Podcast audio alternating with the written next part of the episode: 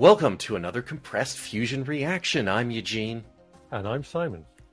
And we're looking at Doctor Who Flux, Chapter 2 War of the Sontarans, in which we leave behind the conceit that the Flux is one big happy six part story and return to the more familiar Monster of the Week format.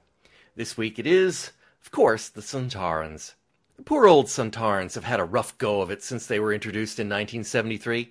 They've been everything from fearsome, methodical military campaigners, the invaders of Gallifrey itself, ready made dupes for the Androgum Chessene, comic sidekicks for a Silurian, and this week, a mindless army, so much spoiling for a fight that they see the end of the universe as an opportunity to invade a planet moments before it is to be destroyed. An invasion, which I'll add, is temporal in nature and will rewrite the history of Earth, not from the beginning, but from the middle, and then they'll work their way backwards. Think on that. Weak, illogical setup aside, I quite enjoyed most of the episode. I could have done without the Flux Temple Atropos part, which remains thoroughly disinteresting to me, and they could have spent that time cleaning up the rough edges of the Sontaran story. Suffice to say that Yaz was considerably less annoying than last week. Although, when I saw the WWTDD written on her palm, I cringed and groaned audibly.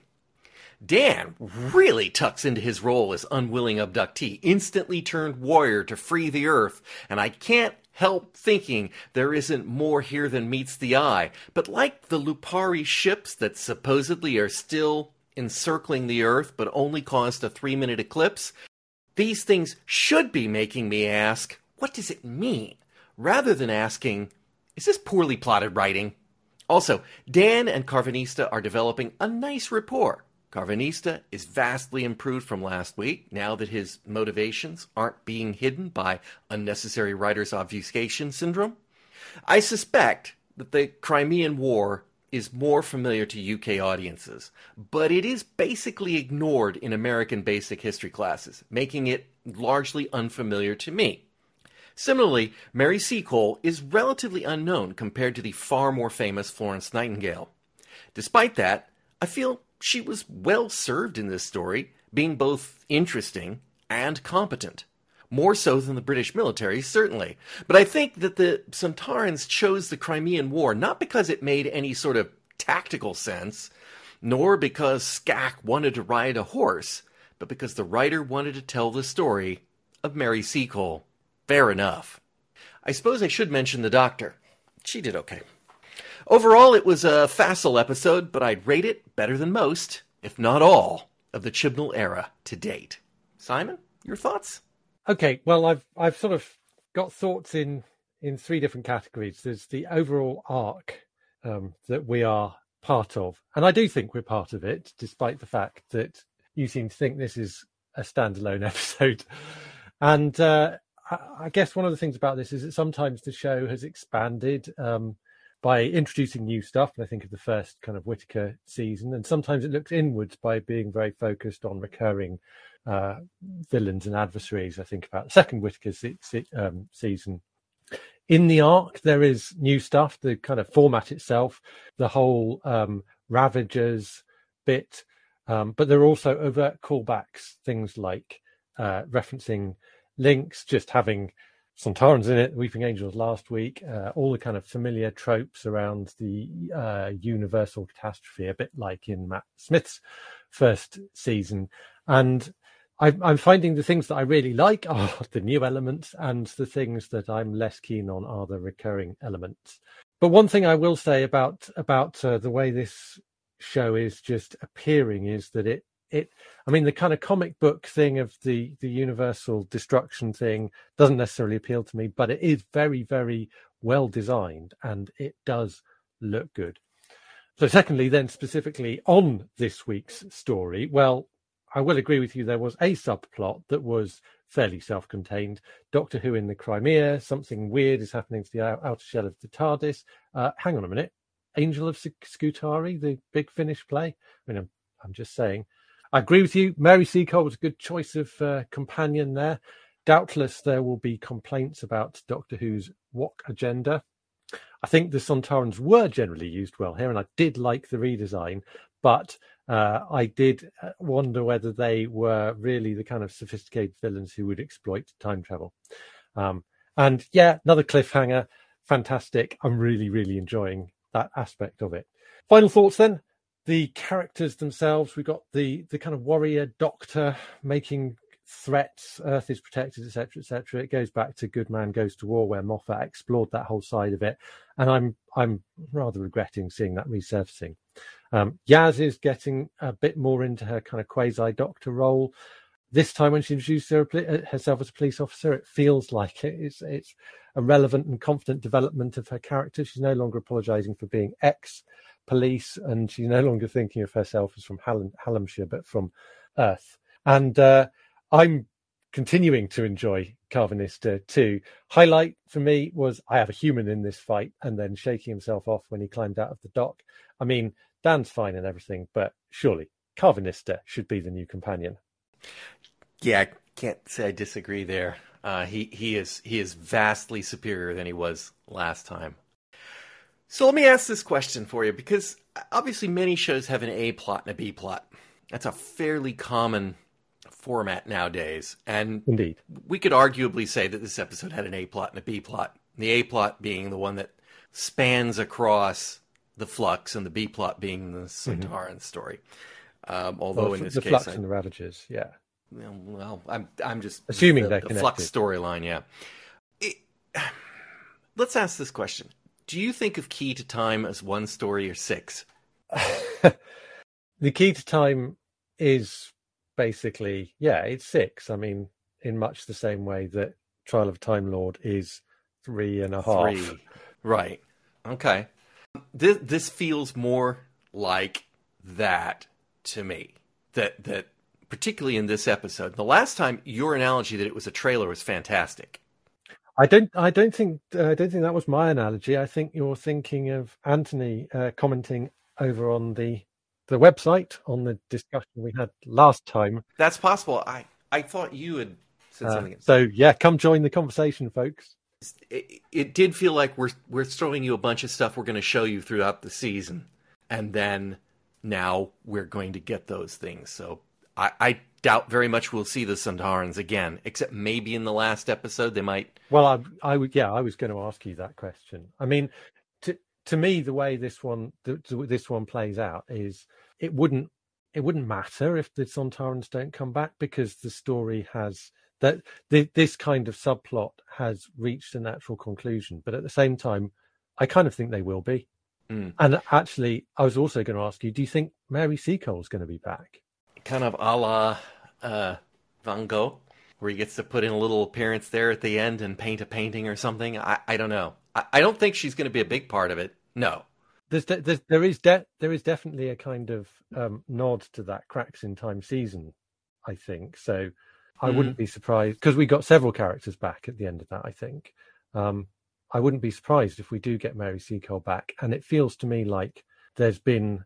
I mean, again, you could say, well, there, there is a, a conclusion to her story here, but it feels like a waste of setting up the character if we don't get her coming back into the the overall arc. Hmm. You, you, mentioned the you mentioned the cliffhanger, and and I'm going to throw out there since you mentioned it that I thought the resolution was rubbish, as as I of last week's, where once again, eh, I couldn't really come up with a way out of it, so I'll just for not.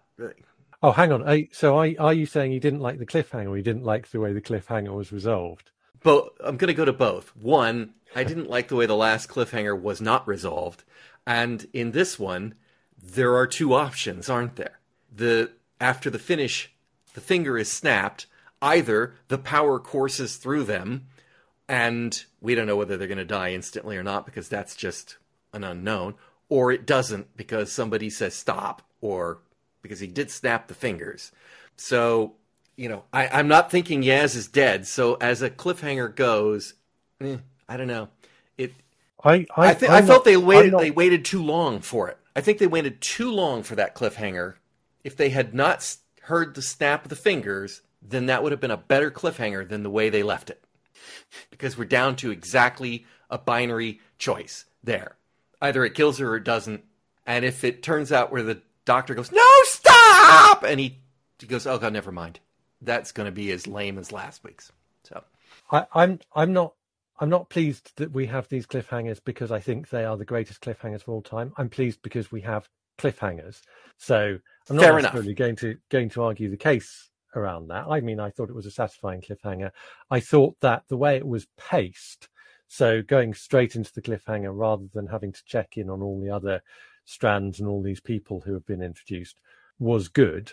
yeah, fair And enough. I, I also wanted to ask you what you thought of the pacing of this episode because I found that I enjoyed this episode a lot more and I was enjoying the structure in a way that I I think I may have expressed some reservations when we talked about it last time. And that that was that was partly to do with not really having enough time on each piece and having to move on more quickly. And obviously one thing here is the episode is 10 minutes longer. Mm. So, what what did you think? Did that make a, a, a difference? The only time I felt this episode was uh, moving at the wrong speed was when they were in the temple. In which case, then they could have just left it. I mean, I seriously just did not care. Uh, especially when the old guy was wandering around and, and going, "Oh, you, you think it matters what year it is?" And that's because that that isn't really interesting me. Um, and it was detracting from the the story I was interested in. A- As interested as I can Oh, get but- in but- but- story, but Yeah, so, okay. yeah, it was. So I'm not was- sure that's the thing about the timing. It's more about the the fact that we are still chopping and changing back and Yeah. forth. Because Well- I, I mean, just I mean, before we run out of time, let me just make this point that that the thing that I wasn't sure about was whether I was now getting used to the story format structure and therefore enjoying it because I was used to it, or because they were doing it better this week. So I went back and I rewatched last week's episode, and it really stands out how how badly edited I think some Hmm. of those sequences are. They cut off what should essentially be um, uh, uh, one scene into into smaller chunks to switch back and forth, and it, it, it's quite jarring. And right, I don't think that happened in, in this episode. I don't know whether it's because they had the extra ten minutes or or what, but it definitely feels like this is a much more comfortable format to be to be in. I'll put a thought to your head then, because I have noticed it. The staging and the the editing and the fact that we are getting these lots of kind of cuts from here to there to there to there really says we are seeing the impact of COVID. Scenes are shot with people farther apart. Scenes are shot with fewer characters. They they they break them up into smaller scenes. I mean, even Dan is off and Yaz is off, and the Doctor stands far apart from the Sontarans, and it it it, it does feel off. It feels isolated and it feels disjointed a bit. It's not as bad in this one as it was last time. And I'm wondering if that has to do with them having to restructure the story to get around COVID filming restrictions, which I don't know exactly what they are. But this would have been filmed before the vaccines were available, I believe. So we're not talking about, oh, has everyone been tested and got masks on between takes? They probably were actually enforcing greater uh, restrictions. And it kind of felt like that, except in a few scenes when they get in real close to each other. I I mean it's fu- it's funny you say that because it, that, I I didn't get that feeling from it. I think you're right about the timing, but actually it's maybe to do with my expectations because I remember being actually quite um it it made me uncomfortable in last week's episode in the Halloween Apocalypse when Stonehouse and Williamson look like they're getting really close together and I'm thinking how did you film that? It, was that safe? Hmm. I I suspect there's some trickery going on here, but they they do stage a lot of scenes, so they do not have to do that. But anyway, all right. Well, in that case, that's our that's our. I'm putting it in air quotes. High speed look at the War of the Sontarans. We'll be back for the next one, which is once a time or something like this. Not once once upon time. I think it is. It's missing a word from once upon a time. I think it's once upon time. Simon, thank you for joining me. It's a pleasure as always. Listeners, hope you'll join us all again next time